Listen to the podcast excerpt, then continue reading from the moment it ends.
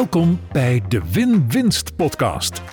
De inspiratiepodcast voor boekhouders en andere financials die willen bijdragen aan financieel gezonde en winstgevende bedrijven. En voor de ondernemers die dat winstgevende bedrijf willen bouwen. Femke Hogema gaat in gesprek met experts en ze deelt haar eigen kennis en ervaring. Laten we samen ontdekken hoe je succes creëert voor jezelf en je klant. Een echte win-winst. En vandaag praat ik met Wendy Broersen. Wendy is internationaal expert op het gebied van genderdiversiteit en inclusie. Twee uh, woorden waar we het uitgebreid over gaan hebben: diversiteit en inclusie. Ik weet niet eens of ik het goed uitspreek. Moeilijk woord. Ja, gaat inclusie. goed. Gaat goed. Ze is al bijna 20 jaar serial entrepreneur en ze won verschillende awards en nominaties. Ze had haar eigen tv-show op RTL. Ze is, gast, ze is gastdocent op de Universiteit van Amsterdam. Ze is auteur van een gloednieuw boek genaamd Niet voor HR. Ze is internationaal spreker en regelmatig in de media. En met haar bedrijf Super People Company helpt ze organisaties in binnen- en buitenland om meer diversiteit aan te trekken, te behouden en ervoor te zorgen dat ze zich optimaal kunnen ontwikkelen. Ze ontwikkelde het revolutionaire Inclusie Maturity Model AIM, AIM, waarover haar boek Niet voor haar erg gaat. En ik ontmoette Wendy opnieuw op de boekpresentatie van They Ask You Answer van Danielle Navas-Brand, want we hadden elkaar al eerder ontmoet. En we kwamen toen in een, uh, nou, meteen al in een spannende discussie over diversiteit. Uh, en toen zei ik van, oh, zullen we deze discussie nog een keer doen? Maar dan in de podcast. En nu zit je hier. Superleuk dat je er bent. Nou, dankjewel voor de uitnodiging.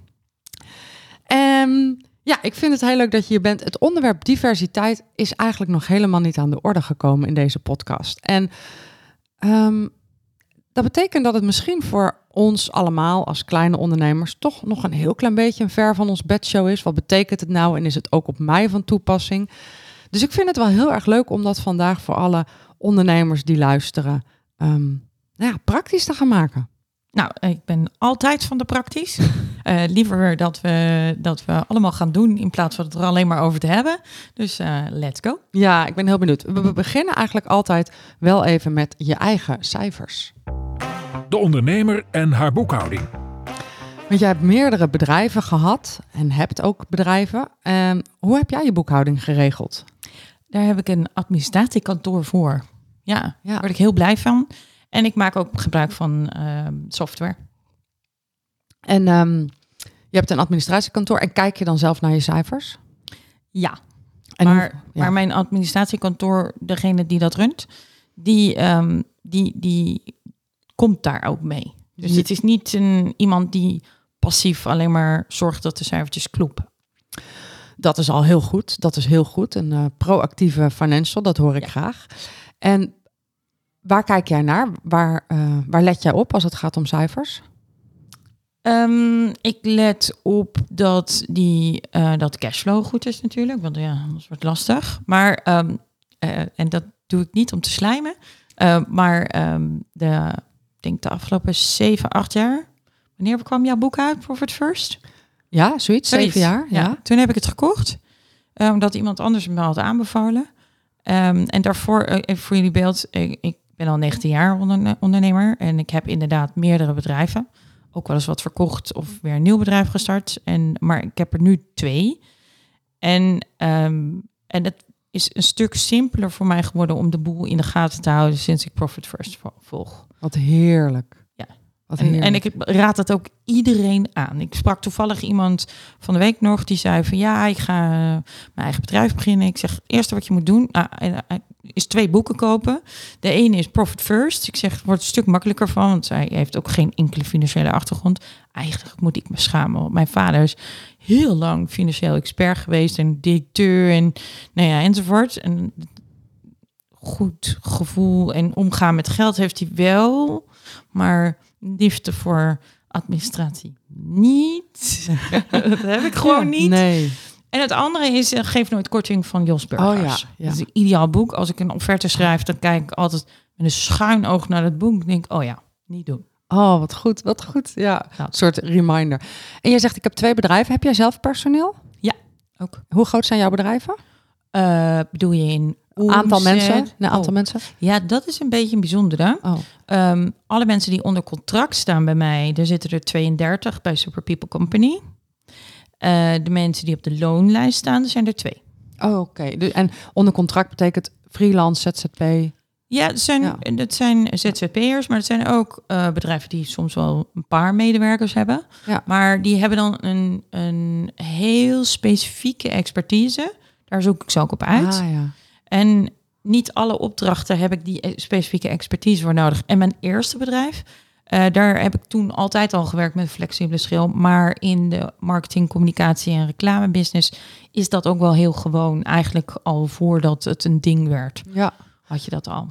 Nu hoor ik, en ik, ik vind daar, ik heb daar natuurlijk altijd een, zelf een antwoord op, maar ik ben ook benieuwd naar jouw antwoord. Want ik hoor wel vaak van mensen die zeggen, ja, maar Profit First is vooral voor de wat kleinere ondernemers. Nou, jij hebt eh, twee serieuze bedrijven. Hoe zie jij dat? Waarom heb jij Profit First nog nodig?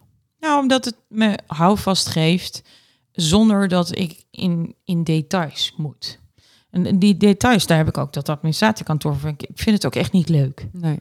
Maar ehm, het zorgt er wel voor dat ik gezond blijf. Eh, financieel gezond. Ik zal je een voorbeeld geven. We hebben natuurlijk COVID gehad. Bij een van mijn bedrijven was ehm, eh, Super People Company. Heb ik letterlijk onze agenda, want ik spreek dan over ons, want al die andere mensen die ook afhankelijk zijn van, van ons, die, die hebben we de agenda zien leegvallen binnen een maand. En die stond vol tot en met november. En ik weet niet of je dat nog weet, maar in maart ging Ja. natuurlijk alles op slot. En wij werken in Europa, dus dat ging voor ons al in sommige landen eerder op slot. Oh, En, ehm, en toen mocht je gebruik maken van die eh Tozo, nou, stomme Ja. letters, ik vergeet Ja. het altijd, eh, regeling.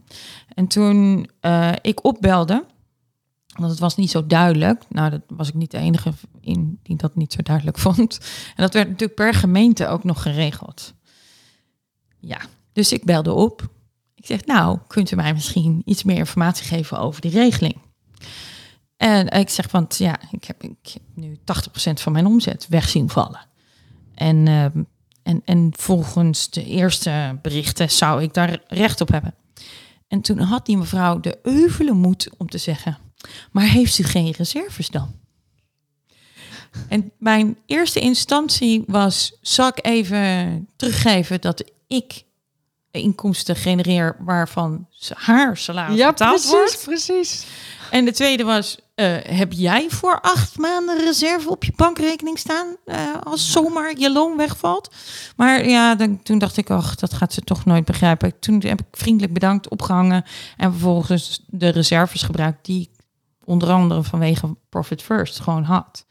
Het was misschien zakelijk gezien niet zo'n goede beslissing, maar ik voelde me er echt tien keer beter bij, want ik denk, ik regel het zelf wel. Ik regel het zelf al. Ja. Ja. Dat heeft Ja. me twee jaar gekost om die eh, reserves weer aan te vullen. Ja, want ik had daar een stevige reserve staan en Ja. waren mensen van mij afhankelijk. ja, Dat betekent dat er van alles geld uitgaat, maar er dus niks binnenkomt. ongelooflijk hè. Ja. Ja. als ik daar nog Ik heb aan zelfs terug zonder verlies weten af te sluiten. Vond ik echt nog Dat is echt heel knap. Dat is echt heel knap. Ja. Kun je deze eh, zin afmaken? Geld is niet belangrijk, maar wel leuk. Niet belangrijk, maar wel leuk. Ja, mooi, mooi. Ja, ik ben namelijk opgevoed, even voor jullie beeld. Eh, mijn vader vindt geld ongelooflijk belangrijk. Dat is ook te verklaren. Die man eh, komt uit een achterstandswijk uit Heemstede. Ook daar heb je dat. en, ehm, en is opgegroeid eh, in een, gewoon arme omstandigheden. Dus voor hem was geld alles. Ja, Ik ben opgegroeid in een gezin waar we het echt wel goed hadden. Niet heel rijk, maar wel goed. En, maar toen werd mijn moeder heel ziek. En dan zie je en dan voel je dat geld sommige dingen wel makkelijker maakt. Maar het is niet het belangrijkste wat er is. Mhm. En dus eh, ja, ik eh, ben een van die mensen die een, een sociaal bewust bedrijf runt. Hè, want ik ben bezig met dingen die echt heel belangrijk zijn. En, en, ehm, maar waarvan ik ook zeg van... eh, dan, dan moet, je moet wel gewoon geld kunnen verdienen daarmee. waarom denken we toch altijd dat sociaal bewuste bedrijven dat die geen geld mogen verdienen of zo? Ja, geef eens antwoord. Waarom denken we dat? Ja, dan, dan lijkt het alsof dat geld dan niet gaat naar waar het moet. Terwijl ik denk dat juist sociaal of maatschappelijk verantwoorde bedrijven, um, die zouden juist financieel gezond moeten zijn. Want dan is het sustainable, dan, dan blijven die bedrijven bestaan. Ja. Het is echt een utopische gedachte dat, dat het maar van liefdewerk oud papier aan elkaar moet hangen. Dat is Ja. totaal niet sustainable. Nee, dat is echt niet sustainable. Nee, begrijp ik dus ook niet. Nee. Nee, en dus, dus daarmee ook heel. Ik, ik vind het ook best wel heel gevaarlijk dat dat, gevoel nog steeds leeft. Hè? Ook voor mensen die bijvoorbeeld ehm, coach zijn en andere mensen helpen en dan zeggen: ja, maar ik kan daar toch niet dan heel veel geld voor vragen. Ja, maar ja, dan kun je ook niet echt zelf. Een, Ja, ik vraag heel veel geld. ja, Niet, niet het hoogste tarief, dat vraag ik dan ook weer niet. En ik heb voor mezelf gewoon een aantal categorieën, zoals bijvoorbeeld onderwijs en ehm, eh, eh, bedrijven die geen winstoogmerk hebben. Dus bijvoorbeeld een stichting of een vereniging. eh, daar ge die geef ik gruwelijke korting. ja, Ja. En soms doe ik ook dingen voor niks. ja. Maar dat doe ik echt alleen maar voor de organisatie waarvan ik vind dat ze het geld niet aan mij moeten uitgeven, maar dat waar ze mee bezig zijn. En ik denk dat juist als je geld verdienen eh, belangrijk maakt, dan heb je dus keuzevrijheid om dit soort beslissingen te nemen. Dus dat geeft juist ruimte om echt te geven. Terwijl als jij niks verdient, kun je ook niks geven. Nou ja, dan wordt het alleen liefde werken oud papier, maar dan je hebt ook eten nodig en, en, Ja, dan en moet je- een dak boven je hoofd en ik heb Precies. twee kinderen en Je moet ook eten. ja, Ja, nee, precies. En als je dat vervolgens moet gaan eh, verdienen door achter de kassa te gaan zitten, dat kan wel. Maar dan heb je weer geen tijd over om maatschappelijk verantwoorde belangrijke dingen te doen. Ja. Ehm, wat is het belangrijkste principe wat jij over geld hebt geleerd? je mag alleen lenen als het echt niet anders kan. Dus niet voor een tv of ehm, kleding of iets waar je, nou, dat dus niet. Nee. Dus mijn vader zei altijd, want mijn vader nogmaals, die heeft die financiële achtergrond, dus die eh, zei, als je geld leent, doe je dat voor een huis en voor een auto en alleen als je die auto nodig hebt voor je werk. Ja. En, Op zich gezond. en niet om te investeren in de groei van je bedrijf? Wel, maar dat is nodig. Dat is nodig. Ja. ja. Dus niet, niet om die dikke BMW te kopen. Nee, zoals eh, Robert Kiyosaki dat zegt, die zegt je hebt eh, eh, goede leningen en slechte leningen. Slechte leningen is geld wat gewoon down the drain gaat, wat gewoon weg is. Even in mijn woorden, zo zegt hij dat niet. En goede leningen, daar maak je meer geld mee. Ja. Dat zijn investeringen. Ja. Ja, ja. Dit jaar bijvoorbeeld zal mijn bedrijfsresultaat niet zo goed zijn eh, als vorig jaar. Eh, maar dat komt omdat ik heel veel geïnvesteerd heb in dingen die mij op termijn, ja. en dat begint nu te komen, want ik ben begin van het jaar echt letterlijk 2 januari daarmee begonnen. Ehm, en, eh, en, en dat begint nu te renderen. Fantastisch. Wat Ja. goed. Ja. Wat goed. Maar Wil, wil je moet iets je over wel. zeggen? Waar heb je in geïnvesteerd? Wat? Ehm, in een LinkedIn-campagne. Oh, Ja. ja. Ja. Wat goed. En heb- dat, dat werpt zijn vruchten af. Heel erg. Leuk. Ja. Mooi. Ja. Ja, geweldig. We gaan eh, naar de inhoud. Oeh. De expert aan het woord. Je bent expert diversiteit en inclusie. Wat is dat? Simpel gezegd, diversiteit betekent niet allemaal hetzelfde. En dat, die diversiteit kan hem zitten in mensen met kinderen en zonder kinderen, mensen die ehm, eh, een kleur hebben of niet, ehm, mensen die oud zijn, mensen die jong zijn. Dus diversiteit is, is eigenlijk alles waarin we met elkaar verschillen. Inclusie betekent dat die verschillen worden gezien als waarde, als toevoeging, als ehm, een, een manier om ervoor te zorgen dat je de beste beslissingen neemt en dat je de leukste werkplekken, de fijnste sfeer creëert. Daar heb je inclusie voor nodig. Diversiteit zonder inclusie, dan, heb je, dan haal je ook niet het rendement wat je uit die diversiteit zou kunnen halen.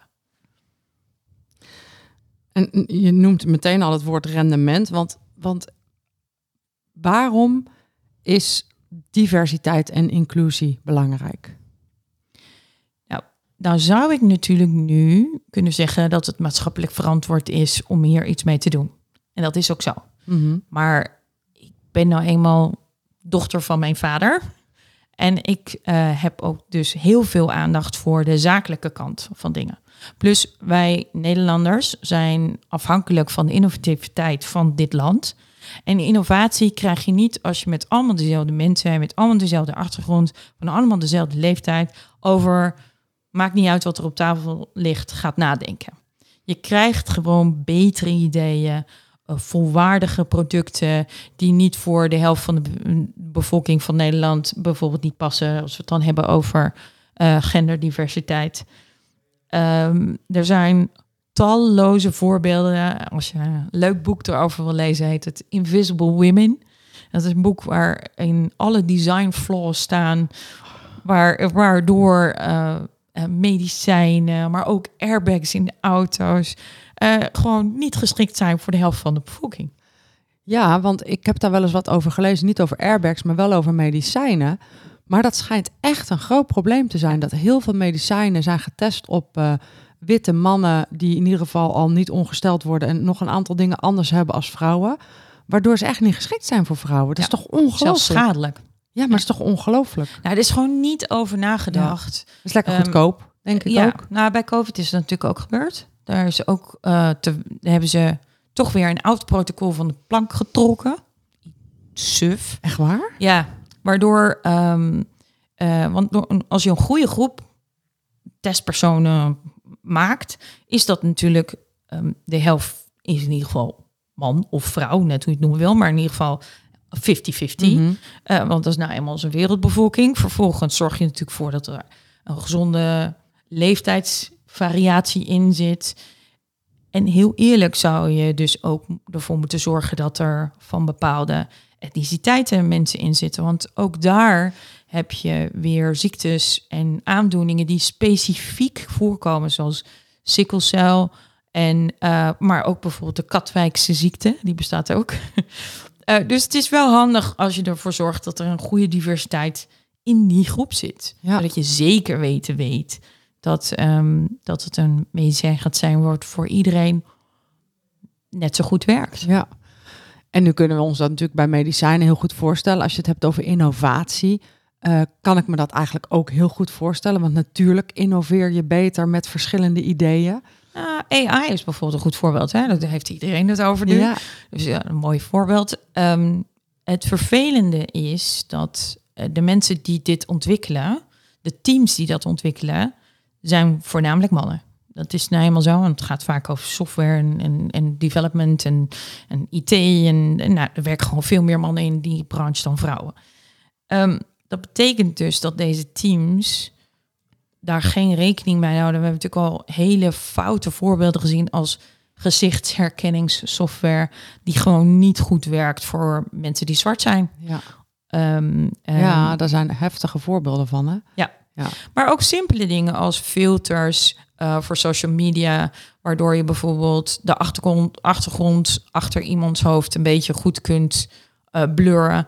Ik ik heb krulhaar, dat, sorry, maar daar, dat is niet geschikt. Nee. Ik krijg een soort Playmobil kapsel van. Ja, ja, ja, ja. En, en er zijn natuurlijk veel meer mensen met krulhaar. Ja. Er zijn nog meer mensen met stijlhaar, maar dat wil niet zeggen dat ze er niet zijn. En wat dacht je van al die mensen die linkshandig zijn? Nou, ga maar eens met een linkshandige praten. Er zijn heel veel producten die gewoon niet handig of niet geschikt zijn voor mensen die linkshandig zijn. En als je dit zo zegt, denk ik, en dat heeft natuurlijk allemaal met geld te maken. Het is veel makkelijker om iets eh, helemaal één, één, richtlijn, één kant op te ontwerpen, dan dat je overal rekening mee moet houden. Is niet te betalen. Nou, overal rekening mee houden is natuurlijk een andere. Want dat, dat gaat inderdaad soms wel te ver. Je kunt ook zeggen van nou, we willen iets ontwikkelen wat voor 90, 95 van de pro- procent van de mensen goed is. Mhm. Dat kan. Ehm, het wordt wel anders als het 50 procent van de mensen Dat is. snap ik. Man, vrouw bijvoorbeeld. Maar het helpt al als je verschillende mensen in je ontwerpteam hebt zitten of in je testteam. Ja. Want die brengen dat vanzelf naar voren. En soms is een simpele aanpassing al genoeg. Het klinkt echt super logisch. Hè? Als je dit nu zo zegt, denk ik, ja, wat raar eigenlijk dat ik die vraag überhaupt moet stellen. Want het klinkt super logisch. Maar waarom is het dan een probleem als het zo logisch is dat, dat we een divers personeelsbestand moeten hebben? Nou, als je een homogene groep hebt en je wil er wat diversiteit inbrengen, dan is het aantrekken daarvan is soms ook niet eenvoudig, maar dat is nog wel te doen.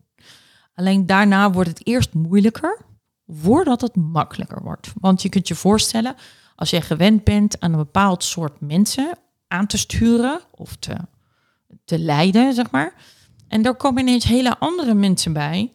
Ja, dan moet je dus bepaalde dingen aanpassen. Dan zul je sommige processen zelfs aan moeten passen. Maar ook de manier waarop je leiding geeft, zul je aan moeten passen.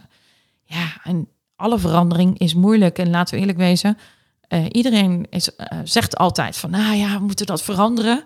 Maar de reden waarom we er vaak niet aan beginnen is dat we eigenlijk stiekem al weten dat het eerst moeilijker wordt voordat het beter makkelijker wordt. Ja.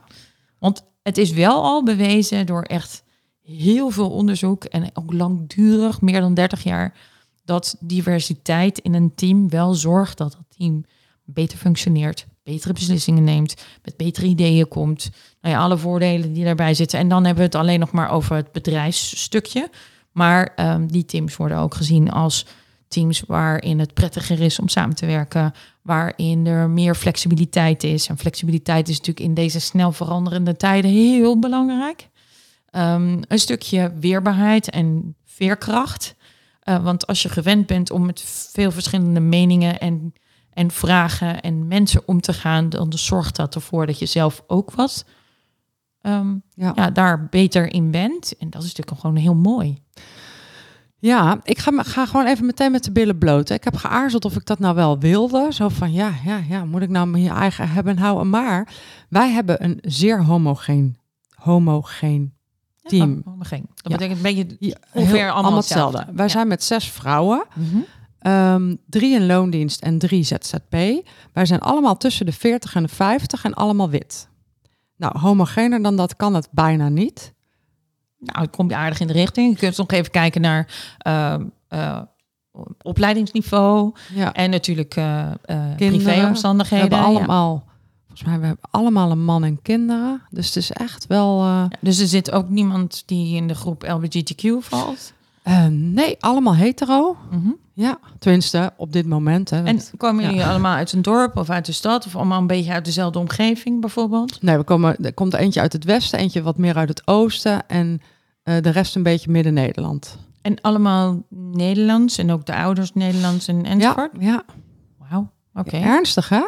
Nee, het is niet ernstig. Nou ja. Ik snap het ook wel, want wij zijn van nature, kies je graag iemand die een beetje op jou lijkt. Ja.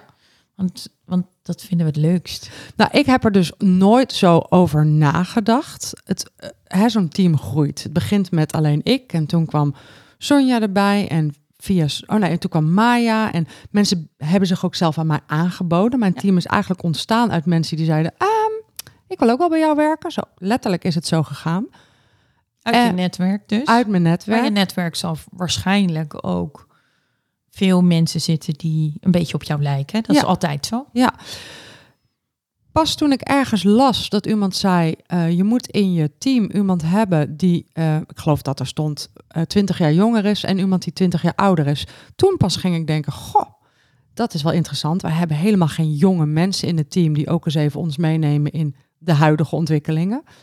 En um, nou ja, pas een jaar of anderhalf geleden, toen het onderwerp diversiteit ook op mijn agenda wat meer uh, uh, af en toe benoemd werd, dacht ik, we hebben ook geen mannen, we hebben ook niemand van kleur. Jongen, jongen. En dus even heel concreet, zonder dat dit nu een coaching sessie moet worden, maar moet, moeten wij hier nou iets mee? Nou ja, wil je toekomstbestendig zijn? Ja, wil zeker. je daar over tien jaar nog zijn? Ja. Dan lijkt mij jongen zeker een ding. Ja. en, um, uh, maar, maar waarom zou je niet ervoor zorgen dat je. Want jullie klanten of de mensen die jullie, waar, waar jullie content voor maken, zijn dat alleen maar vrouwen van deze leeftijd? Nee. Nou ja, nee. dan denk ik dat je Ook, toch iets gaat missen. Dan ga je iets missen. Nou, eigenlijk mis je het al. Ja, je mist het al.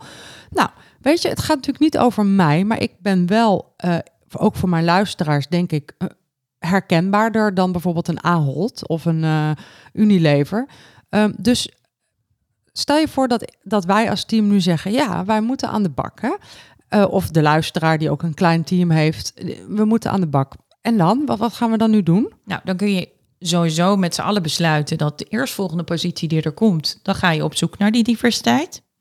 Maar dan zit je natuurlijk nog met het tussengebied. Want ik kan me zo voorstellen dat je misschien wel prima kunt functioneren zo met die zes mensen. En dat je niet echt behoefte hebt om, dit, om dat team groter te maken. Zou je wel kunnen kijken naar bijvoorbeeld de leveranciers. En degene met wie je incidenteel samenwerkt. We hebben wel een marketingman. Ook wit, maar verder. Een maar wel man. Wel man. Ja. En ik denk dat hij iets jonger is, maar dat weet ik eigenlijk niet. Chacarino? Weet niet hoe oud je bent. Nee, nee dus we hebben een marketingman. Uh, dus in onze leveranciers hebben we wel... En ook dat is dan... Dat is bijna een teamlid, hè, want daar is zoveel contact mee. Nou, je zou kunnen denken aan stagiairs. Ja. En je zou kunnen denken aan een, noem het maar even, raad van advies. Ja. Dus je zou kunnen zeggen van oké, van onze klanten ja, ja, ja. Dat zijn wel ga kijken naar een groepje uh, wat uh, lekker divers is om te kijken van als je iets nieuws ontwikkelt of een nieuwe dienst bedenkt of een nieuwe manier om die dienst in de markt te zetten of extra aandacht te geven, dat je het even test. Ja, maar want qua klantenbestand hebben wij wel een veel diverser klantenbestand. Ik bedoel, we hebben nog steeds veel vrouwen van mijn leeftijd, maar we hebben ook veel mannen. We hebben ouderen, we hebben echt jongeren, we hebben mensen van kleur. Dus daar zit veel meer diversiteit in. Dus dat, dat dan gelukkig weer wel. Ja, maar als maar een raad van advies is een leuke, leuk, leuk idee. Ja, ja en ehm, ik zeg niet dat de mensen die, die jouw klanten zijn, dat die altijd kunnen zeggen wat ze nodig hebben. Want soms ik heb dat in ieder geval wel heel vaak, dat ik iets ontwikkel waarvan ik zie dat de markt het nodig gaat hebben. Ehm, ik wil mezelf niet vergelijken maar Steve, met Steve Jobs, maar die zei dat ook altijd. Dan was de iPad en de iPhone er nooit geweest, zeg maar. Ja. Maar um, dat principe heb ik wel. Het is niet zo dat ik me compleet laat leiden wat de markt, uh, waar de markt om vraagt. Maar Um, een van de dingen die ik doe, en we hadden het toen ik binnenkwam, hadden we het erover, is dat ik best vaak benaderd word om een, uh, om een gesprek te hebben. Een kopje koffie te drinken. Nou, gelukkig sinds, uh, sinds COVID, maar daarvoor deed ik dat ook al, um, is een virtueel kop, kopje koffie is natuurlijk heel snel ingepland. Ik maak daar bewust tijd voor.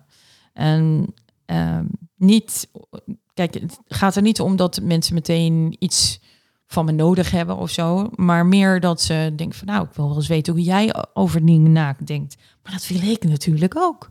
Dus waarom zou ik daar geen gesprek mee voeren?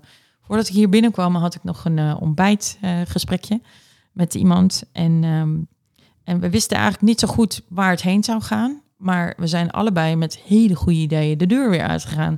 Wat we niet hadden gehad als we dat gesprek niet hadden gevoerd. Ja, je mist ook dingen. Als je niet als je helemaal afsluit. Ja, en als je ja, snap ik, snap ik. En dan nog praktischer. En dit is, eh, gaat richting de, de discussie die we op het feestje van uh, Danielle hadden. Stel je voor dat wij nu zeggen, nou, bij de volgende vacature die we hebben, uh, willen we diversiteit.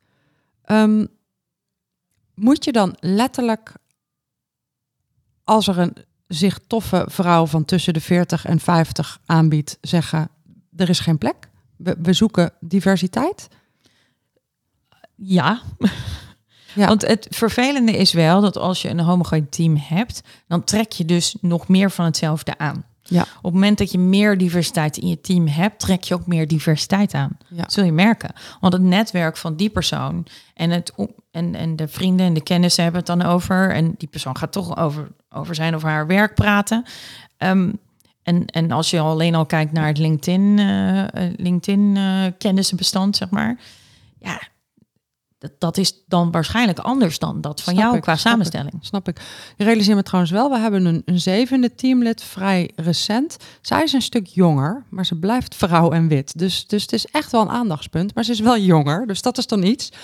Um, dit, is de, dit is de discussie die we hadden bij Danielle. Dat een als je het hebt over diversiteit, krijg je heel vaak het antwoord van ja, maar luister, we nemen gewoon de beste voor de rol. En als dat toevallig een witte man is, ja, dan is dat zo. Hij is gewoon dan de beste voor deze functie. Ja, dat kan dus niet. Je kan niet de beste. Want de beste bestaat niet.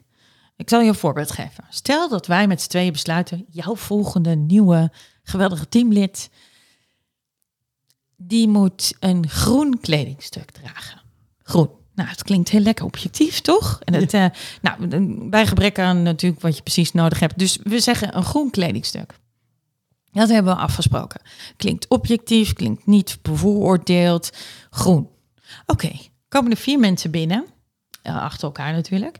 De eerste heeft een mintgroen shirt aan, de tweede grasgroen shirt, de derde mosgroen shirt en de volgende zeegroen shirt. En wie nemen we nou aan dan? Ja. Dus je, de beste voor de job bestaat eigenlijk niet. Want ik vul hem, ik vul zeg maar alle ehm, dingen waarvan ik denk dat we die nodig hebben, die vul ik op mijn eigen manier in. En dat doe jij ook. En dat betekent dus dat mijn beste voor de job misschien wel iets heel anders kan zijn dan jouw beste voor de job. En dus bestaat eigenlijk de beste. Het is een subjectief begrip. Het wordt pas op, pas als je het objectief maakt, kun je zeggen: we hebben de beste voor de job. Maar dat gebeurt niet. Want ehm, nou, bijna niet. We hebben wel het concept open hire. Dat betekent gewoon dat mensen kunnen inschrijven op een job en de bovenste wordt gewoon aangenomen. Oh, en wat is dan de bovenste? Wat? Dus een lijst. Een lijst. En ik schrijf mijn naam erop. En dan de volgende schrijft de naam eronder. En de volgende schrijft de naam daaronder. En dan komt er een positie vrij.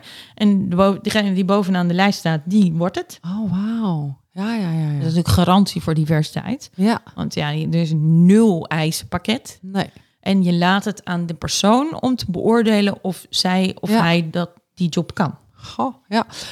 Interessant. Dat Eh, is wel het andere uiterste, hè? ja, ja. Nu, er zijn er ook vrouwen eh, die zeggen, maar ik wil geen baan waarbij ik word voorgetrokken als vrouw, want ik wil binnenkomen op mijn capaciteiten en niet, niet op mijn geslacht. Ja, dat zeggen alleen vrouwen, by the way. Man zou het nooit zeggen. Nee. Ja, dat is alweer een ding. Ja, Ehm, ten eerste, je wordt niet aangenomen als je niet geschikt bent. Want geen bedrijf neemt iemand aan die, die volkomen ongeschikt is voor de job. Eh, dus zet dat alvast maar uit je hoofd. En het andere is, hoezo niet dan? Je, de afgelopen millennia eh, zijn we ehm, eh, opzij gezet ten gunste van mannen. Mag je er alsjeblieft nou eens een keer voordeel bij hebben dat jij toevallig een vrouw bent? Je krijgt de job niet als je niet geschikt bent. ja. Ja. En toch, ik, dit, deze dingen die ik noem, noem, zijn natuurlijk best hardnekkige dingen. Ik, ik weet dat mijn man op zijn werk in zo'n groot corporate bedrijf heel erg druk bezig is met dit thema. Eh, hij is op cursus geweest, diversiteit, dus echt zijn ze druk mee.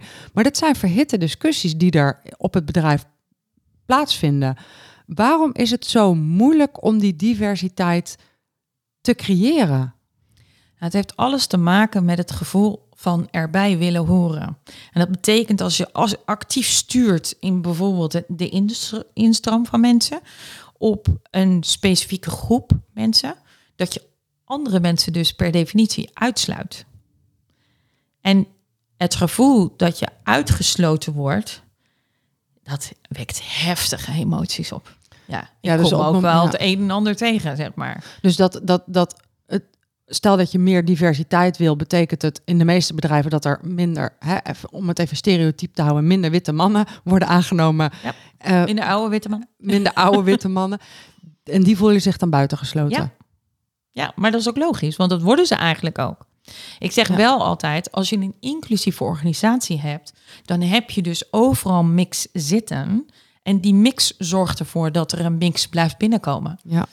Dus als je eenmaal een inclusieve organisatie bent, dan heb je deze, en dat wordt wel eens equity genoemd. Deze equity maatregelen heb je dan helemaal niet meer nodig. Het is een tijdelijke maatregel om ervoor te zorgen dat er een gezonde balans op alle lagen in de organisatie ontstaat. ja. Als je dat eenmaal hebt, Dan- dan, dan in principe moet je natuurlijk wel een beetje in de gaten houden.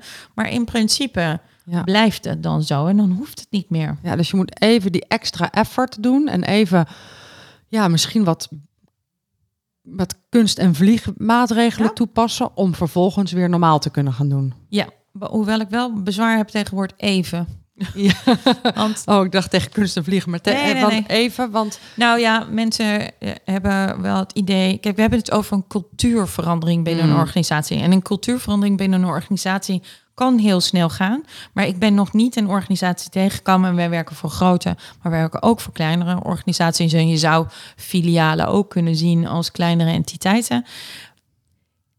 Ik ben ze nog niet tegengekomen waar ze dat voor elkaar hebben gekregen binnen vijf jaar. Nee, Bij kleine organisaties wel, maar dan ga ik wel een rijtje opnoemen, zeg maar, wanneer het, hoe het sneller kan. Ehm, familiebedrijven zijn heel goed erin. om het wel, Ja, ja, dat zou je niet denken, maar Nee. ehm, familiebedrijven zijn per definitie meer inclusief. Zij hebben een meer een met z'n allen voor z'n allen mentaliteit. En, eh, en is dus gebleken uit onderzoek dat eh, familiebedrijven inclusiever zijn. Ik zei niet dat ze diverser waren, maar wel inclusiever. Ehm, en eh, een van de andere manieren om ervoor te zorgen dat het sneller en beter gaat eigenlijk, ehm, is een team creëren die zich hier op alle delen van de organisatie probeert dit te integreren. En als er in een team iemand zit uit het managementteam, dan werkt dat echt tien keer beter. En als het de CEO zit, dan weet je zeker dat Ja. het... en die, die dit belangrijk vindt. Ja, Ja. nou ja, anders zit hij er natuurlijk niet in. Nee, precies. En het is niet zo dat, en want dat zie ik dan het meest, ja, dan wordt het gesponsord vanuit het MT. Maar het, eh, dat betekent, ja, we vinden het een goed idee op papier, maar nee, we besteden er zelf geen tijd en aandacht aan. Ofwel, ze zitten er niet in en ze doen er actief niet in. Maar eigenlijk kan dat toch nu niet meer, dat toch? Ja, het zou leuk zijn eh, dat iedereen dat idee heeft, maar eh, ja, en eh, nee, ik zie, ik zie het nog zelden. Nou ja, toen je net binnenkwam, zei je, er zijn bedrijven die op hun afvinklijstje hebben staan dat je een divers team wil hebben, willen ze met je samenwerken. Ja, er zijn steeds meer bedrijven. En dan bedoel ik investeringsfondsen. Ehm, kijk, het is door onder andere McKinsey, Gardner, Goldman Sachs... is het allemaal al duidelijk geworden dat diverse en inclusieve... dus niet alleen divers, maar ook inclusief... ehm, bedrijven het gewoon beter doen. Dus als je het beter doet, dan, en ik moet er geld in stoppen... ja, dan, zetten ze, dan wil ik graag optimale, optimale omstandigheden. Dus ehm, eh, investeringsfondsen, we zijn al regelmatig ingeschakeld door investeringsfondsen om ervoor te zorgen dat er een plan komt als het er nog niet is. Ehm, en, en te zorgen dat daar een, een goede mix aan het werken is. Ja, Ehm, datzelfde geldt voor grotere bedrijven. Dus eh, de Unilevers, de, de Procter Gamble. eh nou, het is echt een enorme waslijst aan bedrijven... die er heel erg op letten dat bij hun leveranciers... ehm, ook gewerkt wordt aan diversiteit en inclusie. Zo belangrijk vinden ze het.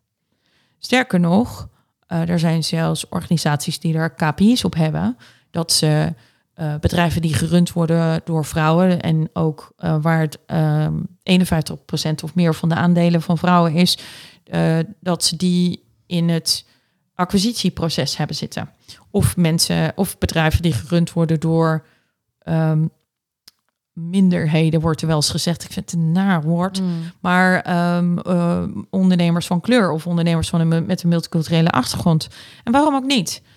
Ehm, het zorgt weer voor diversiteit. En, en die diversiteit zou toch eigenlijk niet alleen maar in dat bedrijf moeten. De impact dat deze bedrijven hebben op de maatschappij. ehm, ja. nemen ze dus echt serieus. Ja. En dan moet je dus je cijfers ook echt... Elk jaar moeten ze die cijfers ophoesten en laten zien van wat, wat uw plannen zijn erop. En als er geen goede voortgaande lijn in zit, dan moet je ook echt... En dan kan je zelfs de klant verliezen. Mhm. Mhm. Ja. Dus we, we moeten in bepaald opzicht wel. Nou, je moet, ja, je moet, je moet vanwege als je geld nodig hebt, dan, dan Mhm. moet je. Ja. Eh, je moet eh, als je grote klanten wilt, dan moet je. Je moet vanuit de maatschappij, hè, wordt Ja. niet meer, niet meer geaccepteerd. Bepaalde houding ten opzichte van andere groepen van de samenleving wordt gewoon niet meer geaccepteerd. En als laatste wet en regelgeving. Dat is natuurlijk ook flink in opmars uh, vanuit de EU, maar ook vanuit Nederland. En als je dus zaken doet in andere landen, heb je te maken met hun wet en regelgeving. Ja, ja en je noemde net ook gewoon, hè, want dat zijn meer factoren van buitenaf, maar van binnenuit gezien zeg je net, er zijn gewoon onderzoeken gedaan. Diverse en inclusieve bedrijven eh, maken beter rendement, Ja. zijn innovatiever. Ehm, zijn er nog meer redenen waarom wij zelf ook dit zouden moeten willen? Nou, dat vind ik leuk dat je het vraagt, want we hebben het net allemaal gehad over inderdaad, noem het maar even de zakelijke kant van de dingen. En een stukje maatschappelijke verantwoordelijkheid natuurlijk, die je neemt als ondernemer, hopelijk. Uh, maar als laatste is uh, ook bewezen dat mensen die in een inclusieve organisatie werkt, werken, die uh, melden zich minder, minder vaak ziek. Dus um, één ziekdag, gemiddeld één ziekdag per persoon minder. Um, en, ik zo, en je kijkt met hele vragende ja. ogen, maar nou, ik, ik, als ik het uitleg, dan, dan ga je het meteen okay, begrijpen. Okay. Hier komt hij. Stel, ik voel me niet zo lekker. Maar ik weet dat ze bij mijn team op me rekenen. En dat ze waarderen als ik er ben. En dat ze ook waarderen als ik niet zo lekker ben, dat ik toch kom. En dat ik um, echt wel dat er naar me geluisterd wordt. Dat ik een stem heb. Dat ik input kan geven. En we zijn met een belangrijk project bezig. Ga ik me dan nog ziek melden als ik me niet zo lekker voel? Waarschijnlijk niet. Stel nou dat ik zeg maar een team heb wat gewoon niet zo begaan is met mij, niet zoveel binding mee en ik voel me niet zo lekker, dan is de drempel om me ziek te melden vrij laag. Dus meld ik me ziek. Dat snap ik. En zeg jij, een diverser en incluser team, daarbij voelen mensen zich eerder op hun plek. Ja, want ze worden gewaardeerd omdat Om, ze anders zijn. Ja, ja. Terwijl ze worden ja. niet buitengesloten of, of ja. genegeerd ja. omdat ze anders zijn, maar juist worden gewaardeerd omdat ze die andere stem, die andere blik, die, die vragen stellen die zij niet zouden vragen. Ja. Nu is in het MKB um, op dit moment uh, werkgelegenheid best een uitdaging. En ook zeker de branche waar ik in zit. De boekhoudkantoren, de accountantskantoren. Super moeilijk om personeel te krijgen. Um, wat, wat, wat heb jij daarover te zeggen, over dit probleem? Nou, het is een probleem wat ongeveer overal is nu. Mm -hmm. Dus het is niet heel branchegevoelig meer. Er waren natuurlijk eerst branches waar daarbij dat wel al eerder was, zeg maar, voor de rest. Maar dan, en we gaan nu naar een, een maatschappij toe waar meer dan de helft, zitten we geloof ik al op, of de helft zitten we nu op, um, waarbij de werkende bevolking, zeg maar, uh, uh, ouder is dan mm -hmm. zoveel uh, jaar. En, en dus er komen, kort, kort gezegd, komen gewoon minder mensen op, nieuwe mensen op de arbeidsmarkt. Zijn gewoon minder jeugd, dus dan heb je dat. Um, dus dat is al een reden dat je denkt mm -hmm. van oké, okay, maar hoe zorgen we er nou voor dat we, als we vier generaties op de werkvloer hebben, hoe zorgen we ervoor dat dat op een leuke, goede, mooie manier en ook renderende manier met elkaar samenwerkt. Dat is ook inclusie. Mm -hmm. uh, en dat is nog niet zo makkelijk, want de verschillen tussen uh, de nieuwe generatie die op de markt komt en alle andere generaties, inclusief millennials, die, de verschillen daartussen zijn nog nooit zo groot geweest. Dus dat is best wel een ding. Ik um, uh, had voor een, ik ben ook spreker en ik had voor een voor, van de week daarvoor cijfers nodig en 60% van de mensen um, stopt binnen zes maanden. Dat is het nieuwste cijfer, wow. wat net voor de zomer bekend werd. En als je dat en, en inclusie kan daar dus een heel mooie rol in spelen. Want als jij het gevoel hebt dat je ergens thuis hoort, dat, je, dat ze je potentie zien en dat ze je inbreng waarderen, ja, dan ga je niet. Nee. Maar als wij diverser en incluser gaan denken, kan dat ook helpen om personeel aan, eerder aan te nemen? Ja, sowieso vis je in een grotere pool. Dus als je zegt van nou, de ideale teamgenoot is een vrouw van tussen de 40 en de 50 en een, en een wit. En het liefst een beetje bij ons in de buurt. Dan heb je natuurlijk een hele kleine vijver om in te vissen. En als je zegt van nou maakt ons niet uit wie, dan is die vijver een stuk groter. Ja, maar als ik kijk naar personeelsadvertenties bijvoorbeeld van mijn klanten, dan staat daar niet in eh, geslacht, leeftijd, kleur eh, en seksuele zelfs niet. voorkeur. Nee, mag zelfs Nee, niet. dus, Dus eh, ze vissen in theorie al in die grote vijver en toch. Dus hoe kun je nou actief diverser acquireren? Nou, ehm, je zegt het eigenlijk al. Je zegt eigenlijk al waar het probleem ligt. Jij ziet de, de advertenties in dezelfde, op dezelfde plek staan. Mhm, Maar dat wordt ook door een specifieke groep bekeken. Precies. Oké, Dus- dus we moeten andere plekken. Ja. Waar dan? Nou, eh, een goed voorbeeld daarvan is... ehm, er zijn heel veel studentenverenigingen... die een specifieke groep bedienen. Je hebt bijvoorbeeld een, eh, een, een eh, studentengroep... die specifiek voor mensen met Turkse af- afkomst. Je hebt mensen die... Er is een studentenvereniging die... Hindoeïsme, Hindoeïstische eh, ehm, eh, religie... en daar dan, dan de mensen die daar daarbij voelen. Je hebt ook een eentje die is gericht op eh Surinaamse Ja, afkomst. ja, ja. Ehm, en ehm, ja, eh, Ga daar zoeken. Ga waarom daar zou je daar niet eh, je advertentie neerzetten? En het grappige is dat ik alles natuurlijk vertaal naar hoe, hoe ik zelf denk. En ik snap ook wel wat je zegt. Want omdat je je eigen referentiekader hebt, denk je ook daarbinnen. Dus ik denk meteen, als ik aan een stagiaire denk, denk ik aan de HEO. Waarom? Daar zat ik zelf op. Maar er zijn natuurlijk nog ongeveer duizend verschillende plekken om te kijken. En ik kan ook wat diverser gaan kijken. Ja, je zou ook kunnen kijken naar een MBO. Ja, Want dat wat je werkelijk nodig hebt, en dat is, ik, ik herken hem. ehm, we zeggen allemaal van nou, de mensen die van school kom- afkomen, die weten eigenlijk niks. Dus, ehm, eh, of bijna niks. Dus je moet ze van alles nog leren. Als ze net van school afkomen. Nou, als je dat principe aanhangt, en dat doen we eigenlijk wel al jaren al, is de klacht van het sluit niet aan op de praktijk en enzovoort. Ja, dan kan je dus zeggen van nou, als ze voldoen aan deze, deze, deze noem het maar even karaktereigenschappen of skills.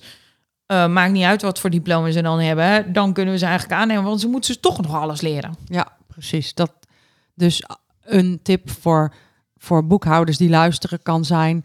misschien moet je gewoon iemand aannemen die helemaal niet kan boekhouden. Maar Ja, ga maar eens in ieder geval die het wel kan leren. Ja, dus die eh, bijvoorbeeld wel een goed cijfer voor wiskunde had of voor rekenen op, eh, of voor economie op, eh, op de middelbare school. Ja. En dat dat al genoeg Dat is. dat dan genoeg is. Ja, precies. precies. Want heel eerlijk, als je iemand aanneemt ehm, en die is helemaal gepokt en gemazeld in een bepaald systeem.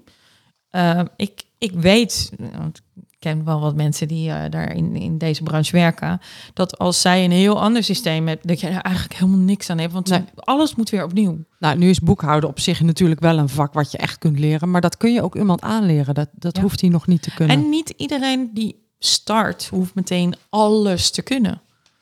Ehm, je bent waarschijnlijk zelf ook niet begonnen Nee. eh, dat je alles moest kunnen. Nee. Maar, dat, maar dat vergeten we vaak wel. Nou, maar dat, dat, zijn, dat zijn natuurlijk wel hele concrete en praktische ideeën. Kijk buiten je eigen netwerk, kijk buiten je eigen ren- referentiekader. Maar kijk ook buiten je, je, je eisen. Haal je eis, het aantal eisen naar beneden. Ja. Er is ook onderzoek gedaan naar ehm, het aantal bullet points. Ja, zo leuk is dat dan. Het aantal bullet points in eh, personeelsadvertenties. En eh, wat dat voor effect heeft op wie er dan solliciteert. Oh ja, ja. En er is gebleken dat als het aantal bullet points eh, groter is dan vijf, dus bijvoorbeeld tien, Mhm. eh, dat het eh, aantal mensen van een multiculturele achtergrond en het aantal mensen, jongere mensen en het aantal vrouwen gigantisch dropt. En hoe komt dat? Want daar hebben ze dan natuurlijk ook onderzoek naar gedaan. Van nou, en, en de, de vrouwen die nu luisteren herkennen dat waarschijnlijk wel. Er zijn tien punten waaraan je moet voldoen. En je denkt, oeh, ik tik er zeven. Ja, dat is te weinig. Dus dan Ja. solliciteer ik niet. Ehm, en, en de mannen die luisteren herkennen dat misschien ook wel. Een man denkt, oeh, ik tik er zes. Dat is meer dan de helft, dus ik solliciteer. En overigens, dit is niet, niet alleen uit onderzoek gebleken, maar ik werk ook met recruiters samen. En Bij recruiten zelf niet, maar wij, wij helpen Mhm. natuurlijk onze klanten wel met recruiten. eh, Met het aantrekken van mensen. Dus werken we met recruiters. Die zeggen ook van ja, als een vrouw zegt dat ze de job aan kan, dan weten we zeker dat dat, dat kan. Dat ze Zo- overgekwalificeerd is. Waarschijnlijk, ja. Ja. En als een man het zegt, ja, dan moeten we dat nog even doorvragen. Goh. Bizar eigenlijk. Maar dit zijn wel hele concrete tips. Dus maak je advertenties niet zo complex. Nee. Niet zo En uitgebreid. Als je zegt van Minder eisen. ja, minder eisen en wees er ook specifiek in. Want er staat bijvoorbeeld in ehm, moet eh, de, de kandidaat moet communicatief vaardig zijn. Hoe Mhm. vaak zien we dat niet staan? Ja. Maar wat betekent dat eigenlijk? Ja. Wat bedoelen we daarmee? Bedoelen we daarmee dat iemand eh, koud eh, de telefoon moet kunnen oppakken en koud moet iemand moet kunnen bellen? Of bedoelen we daarmee dat gewoon iemand een beetje goed uit zijn woorden kan komen? Of nou ja, dus dat. Waarom schrijven we dat eigenlijk niet op? Want communicatief vaardig als sollicitant vul ik dat dus ook in. Ja. Dus ik denk dan, oeh, ik moet koud iemand kunnen bellen. Nou, dat vind ik eng, dus solliciteer ik niet. Maar Ja. als het gewoon alleen maar was van... je moet aan een klant fatsoenlijk kunnen uitleggen... wat ehm, eh, en welke service we, we, we gaan leveren. Nog niet eens verkopen, maar gaan leveren. Ja, dat is natuurlijk gewoon iets heel anders. Dus Ja. schrijf het uit. Ja. Ehm, Goh. bullet points, alleen de harde eisen. Dus als je echt, ik zeg maar wat, je bent een administratiekantoor wat met exact werkt. En ja, je wil graag, je hebt iemand nodig die met dat systeem kan werken. Nou, zet er dan in eh, minimaal zes maanden ervaring met het werken met exact. Zet dat er dan in. Dat is niet voor op drie manieren uit te leggen. Dat is gewoon zes maanden ervaring met het werken met exact. Nou, klaar. Ja, ja, helder. En alle andere dingen, schrijf het uit. Zeg nou wat je echt bedoelt. Ja, Ja. En, en, en het, wat heel veel mensen nog niet weten, inclusief de MKB'ers, ehm, het is geen werkgeversmarkt meer. Nee. Dat betekent dat je voor jezelf moet gaan afvragen, oké, dit heb ik nodig, maar wat heb ik nou te bieden? En zet dat er eerst in. Want eh, zeker de jonge generatie is ongelooflijk aan het screenen op, oké, wat kan ik hier halen? Zij, zij hebben het brengen niet in zich, want de markt is ook niet zo. Dus eh, zij hebben zoiets van, nou, wat kan ik daar leren? Hoe kan ik me ontwikkelen? Eh, heb ik een leuk team? Gaan, doen ze een beetje leuke dingen met elkaar? Dat soort dingen zijn voor hun heel belangrijk. En logisch ook, want in die fase van hun leven zitten ze. En begin daar dan je advertentie mee, zeg jij. Ja, waarom niet? Ja. Het is best raar dat je eerst gaat zeggen... ja, dit, dit moet je allemaal, Nee, ja. moet je Want allemaal is- kunnen en brengen. Nee, want het is inderdaad geen werkgeversmarkt meer. En als ze dan binnenkomen en je wil ze graag houden... want we hadden het net over die 60% vertrekt binnen zes maanden... zorg er dan voor ehm, dat je ook optimale ja, situatie maakt... waarin ze zich dus heel snel, heel makkelijk thuis voelen. Ik heb bijvoorbeeld altijd heel vreemd gevonden... dat we wel een gesprek... hoe- als je dan ergens net komt werken, dan krijg je zo'n gesprek hè, van, nou, eh, dit zijn eh, al onze regels. En eh, je krijgt zo'n pak papier op je bureau meestal met de HR, hoe dat, werknemers Ja, handboek. handboek. Ja. werkge- ja, werknemershandboek en, nou, ja. En al die dingen. Maar er wordt nooit gevraagd van, goh, ehm, ben je eigenlijk een ochtend- of een middagmens? Ehm, zit je liever in een, eh, in, in, eh, met een muur achter je of zit je liever bij het raam?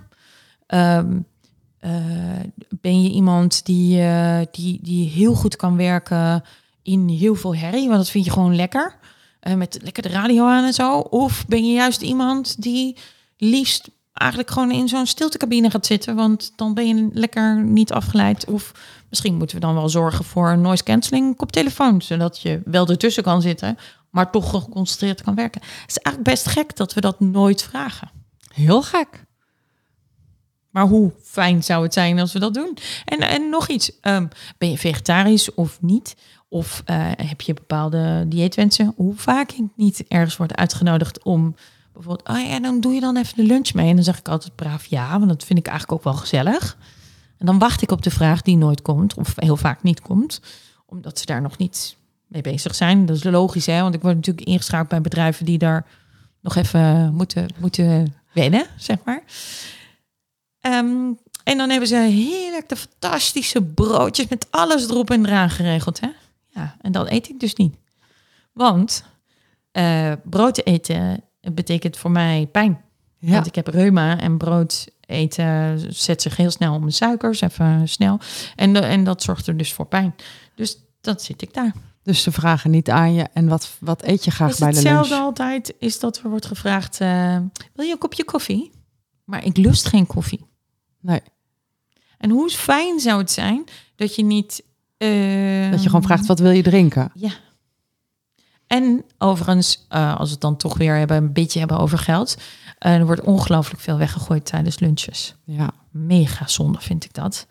Waarom vragen we niet gewoon van wil je twee broodjes of één broodje of heb je heel veel honger en wat wil je erop?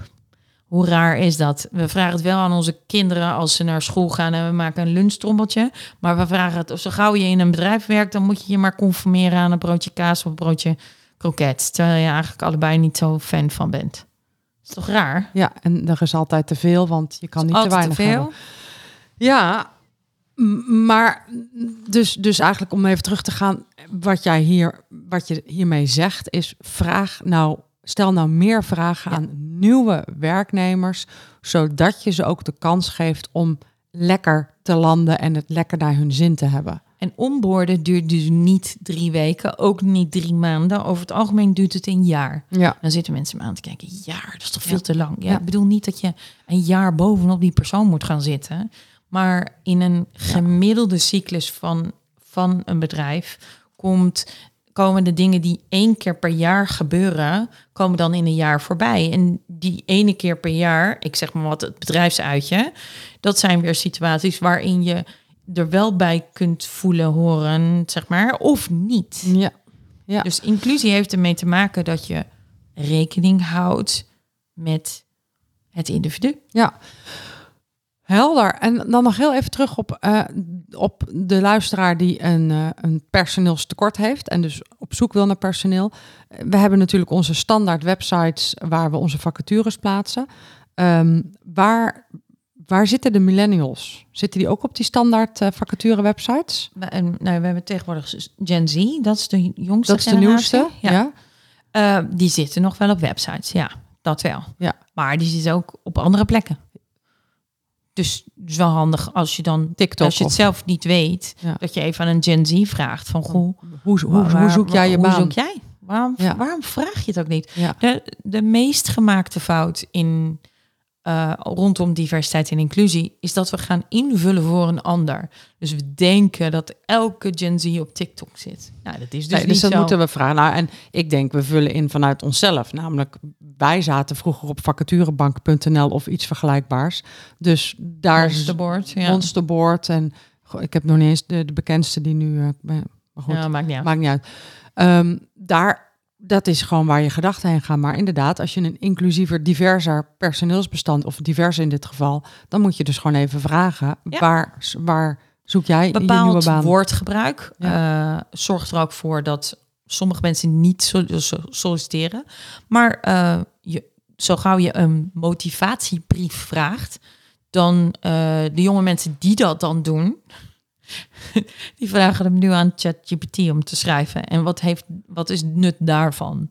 Ja. Dus en waarom, ja, waarom moet je eigenlijk een motivatiebrief? Je wordt, je wordt stagiair ergens. Waarom moet je een motivatiebrief schrijven?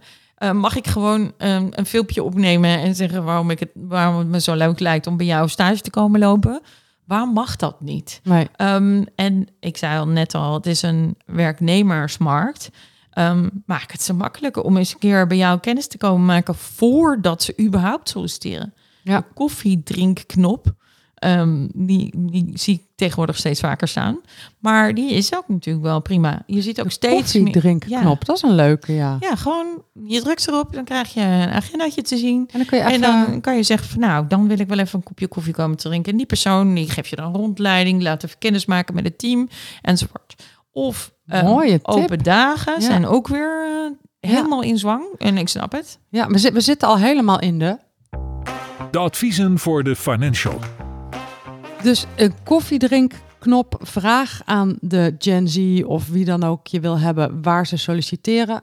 Organiseer rondleidingen. Dit gaat allemaal over personeel. Als je het nog breder trekt, hè, heb je nog meer van die geweldige tips die je überhaupt aan financials op dit moment geeft die winstgevender willen eh, ondernemen. Winstgevend in de breedste zin van het woord.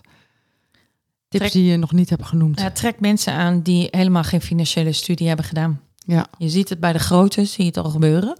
Dus bij, eh, bij de Deloitte-achtigen zie je het al. Die, eh, die, die, die nemen ook mensen aan die aardrijkskunde hebben gestudeerd. Ja. Of filosofie. Ja, dat gebeurde vroeger natuurlijk al, rond 2000, toen er zo ongelooflijk veel IT'ers nodig waren. Iedereen die biologie had gestudeerd, werd ineens IT'er. Nou, nu worden alle biologen dan misschien boekhouder. Het zou zomaar kunnen. Ja. Maar waarom ook niet? Ja. Ehm, nogmaals, ehm, als ze van school afkomen, hebben ze toch 9 van de 10 keer niet de, de, de, de skills om te, meteen 100% inzetbaar te zijn. Ehm, en eh, je haalt ook mensen naar binnen die gewoon op een andere manier denken en op een andere manier kijken. Dat hebben ze dan al in hun opleiding hebben ze dat al geleerd. Ja, en dat is ook weer diverser. Ja. Ja, mooi. Nog meer tips die je zo at random eh, er even in wil gooien? Ja, ik vind eh, al in zijn algemeenheid dat ehm, de financiële sector best wel achterloopt nog. Eh, als je kijkt naar, naar eh, innovatie en, en diversiteit en inclusie, die voor mij als vanzelfsprekend aan elkaar verbonden zijn. Als er, er is veel vraag naar vernieuwing. Ehm, dat betekent ook dat je dus ervoor moet zorgen dat je mensen naar binnen haalt of met hen samenwerkt. Want je hoeft ze niet eens altijd aan te nemen. Je kunt er ook mee samenwerken. Ehm, die, die op een andere manier naar de wereld kijken. Want die zorgen ervoor dat je, dat je soms wel marktkansen gaat zien die anderen misschien nog niet zien. En, en, en ik denk dat de wereld daar wel een beetje beter Ja. van wordt. Dus de financiële branche moet los van personeel gewoon meer gaan samenwerken met diversere personen om een bredere blik te krijgen op de wereld van nu. Ja, want de ontwikkelingen gaan zo snel dat je wel moet. Ja. Ik ken ook geen enkele wat grotere financiële instantie die niet een flinke IT-afdeling heeft zitten. En, en, en dat is niet voor niks natuurlijk. Nee, nee, nee. Nee, de wereld eh, gaat nu heel, heel rap en heel snel. En dan moet de financiële branche moet daar natuurlijk ja, Ja. vooruit gaan, voorop gaan. Ja, lopen. vanuit wetgeving hebben we, eh, voordat we dit gesprek begonnen, hadden we het er ook al over. De wetgeving vraagt ook om, tegenwoordig moet er op ehm, eh, van grotere bedrijven, moet er natuurlijk op de jaarrekening moet er ook iets staan over diversiteit en inclusie. Nou, dat, dat was natuurlijk niet zo. Maar als je natuurlijk geen mensen in dienst hebt die daar iets mee kunnen of die weten hoe je dat op een bepaalde manier erin moet zetten, ja, dan heb je dan dus al wel weer een probleem. Ja, heb je meteen weer eh, een achterstand. Ja, want Ja. het is, staat nu zelfs in de wet. Dus Ja. je zult moeten. Ja, ja. Het staat nu in de wet voor de grotere bedrijven, voor de Ja, kleinere dat- bedrijven natuurlijk nog niet. Ja, maar daar kun je op wachten natuurlijk. Dus misschien is het handig als je daar dan op voor bent. Nou, sterker nog, onze boekhouders die hebben als klant weer bedrijven die dat misschien wel weer in hun jaarverslag moeten hebben. Dus ze moeten er op zijn minst wel wat van weten. Dat zou wel handig zijn. Dat ja. zou wel handig zijn. Ja, mooi. Ehm, ja, we hadden het net al even over de financiële branche. Je zegt, ehm, je, je zegt, ik vind dat ze niet echt voorop lopen. Je zei het zelfs nog iets anders. Stel, ik zwaai met een toverstok en de financiële branche ziet er precies zo uit als die wat jou betreft zou moeten zijn. Wat is dan het eerste wat er opvalt als we kijken naar de boekhoud- en de accountancybranche? Wat mij opvalt is dat het mensen zijn. En let wel, ik woonde dus met zo één. Hè? Ja. Dus, maar wat mij opvalt zijn dat, dat, mensen, dat het mensen zijn die eh, heel veel weten van de cijfers. Maar niet van de wereld die daarbij hoort. Dus de wereld om ons heen. En, en, maar dat, die, die vraag is er wel. Ik ben er ook bewust naar op, op zoek gegaan. Je ziet natuurlijk ook dat eh, met alle software die er is, in principe, als je echt niet wil, zeker als kleinere ondernemer, heb je niet meer een boekhoudkantoor nodig. Dus de meerwaarde van zo'n boekhoudkantoor zit er niet alleen in het indienen van de eh, kwartaal of maandelijkse belastingen en of een jaarverslag of iets dergelijks. Maar die zit hem in het naast de ondernemer staan. En dat betekent dus dat je ook meer affiniteit hebt met de wereld om je heen. Maar dat is best een hele grote opdracht. Meer affiniteit met de wereld om je heen. Wat, wat moet je dan concreet doen als financial? Nou, sowieso denk ik dat het verstandig is om meer te praten met ondernemers en niet alleen maar naar de, noem het maar even, financiële bijeenkomsten gaan. Dat vind ik ook een. eh, ik ben ooit een keer, ik denk zes jaar terug of zo, zeven jaar terug, ben ik naar een exact bijeenkomst gegaan. Omdat ik dacht, nou, ik, ik, eh, ik vind het niet leuk, eh, maar misschien moet ik er gewoon iets meer van weten. Goh, ja. ja. Dus ik erheen. Nou, dit, ik voelde me daar niet echt heel happy. nee? Nee, ten eerste, uh, degene die daar stonden, die, die waren bijna verbaasd dat ze een ondernemer tegenkwamen en die niet uh, in de financiële dienstverlening Het is ook zat. wel heel apart dat je... want Ik heb daar ook wel eens gesproken op exact bijeenkomsten. Dus ik had je daar kunnen tegenkomen. Ja, ja. maar uh, dus dat. Um, maar wat mij vooral verbaasde is dat ik gewoon met hele praktische, concrete vragen kwam waar ze dan gewoon geen antwoord op konden geven. Maar zoals wat?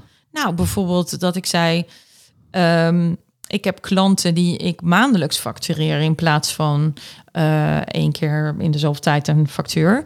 Uh, is er een mogelijkheid om, om dat lekker makkelijk in te delen. Dus de, de hele, en dat zie je ook in de e-commerce branche, heb je dat natuurlijk heel veel. Dan heb je van die abonnementen die je die dan afsluit.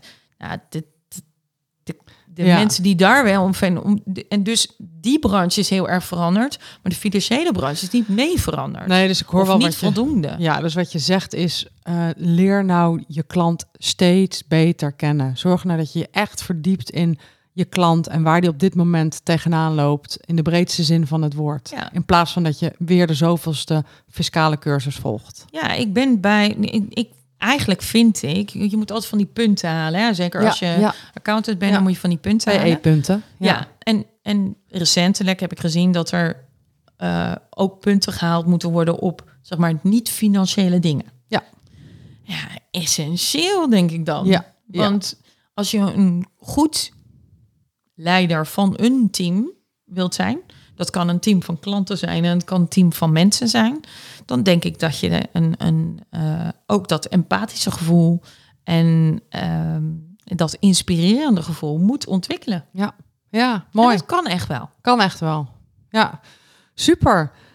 Super veel eh, waardevolle inspiratie, inzichten en ook zeker concrete tips heb je gegeven. Ehm, ben ik nog iets vergeten te vragen Ja. Eh, over mijn boek. over je boek? Vertel. Nou, eh, mij werd gevraagd door een, eh, een uitgever om een boek te schrijven over diversiteit en inclusie. En daar zei ik eerst nee op, want ik dacht, oh jee, veel werk. En dat was het ook wel.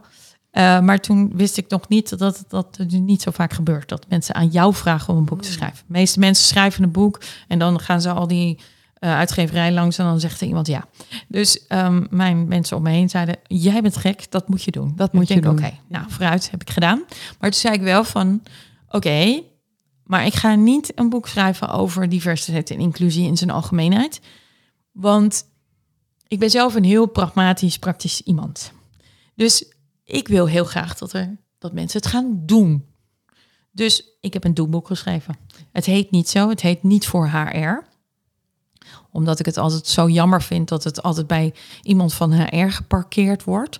Terwijl als je een cultuurverandering binnen je organisatie wil, dan kan je het daar niet stoppen. Want dan, dan, het moet in de hele organisatie. Dus dat betekent dat je allerlei mensen daarbij moet eh, schakelen, zeg maar, om dat voor elkaar te krijgen. Maar eh, in het boek staan gewoon concreet simpele dingen van oké, hoe stel ik zo'n team samen? Als ik een groot bedrijf ben of een klein bedrijf, dat staat er allemaal in. En vervolgens pak je dan door met van oké, wij staan ongeveer hier. Ik heb een model gemaakt van fase van inclusie. Stel dat je in fase 1 zit, oké, wat moet je doen dan? Want dat is wel de vraag die ik het meest krijg.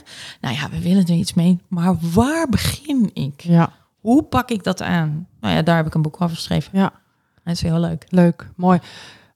Krijg je veel reacties op je boek? Ja. Ja? Ja, en Mooi. de mooiste reacties vind ik. eh, ik heb het boek gelezen. Ik wou dat ik het drie jaar geleden had gehad. Want nu heb ik dat opgezet. Maar dan dit boek dan had tien keer sneller gekund.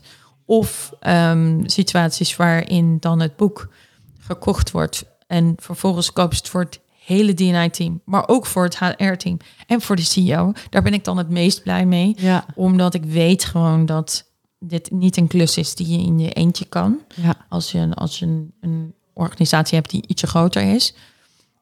Ehm, en, en hoe hoger in de boom aangehaakt is, hoe, hoe sneller en makkelijker het gaat. ja. Ja. En eh, het is inmiddels ook vertaald in het Engels. Oh, nu al? Ja. Wat goed zeg. Gefeliciteerd. Geweldig. En hoe heet het in het Engels? Not for HR. Oké, ja, dat nou. was dan vrij makkelijk. Dat was wel makkelijk, ja. Nou, we zetten de link naar je boek in de show notes, op de Super. website en overal.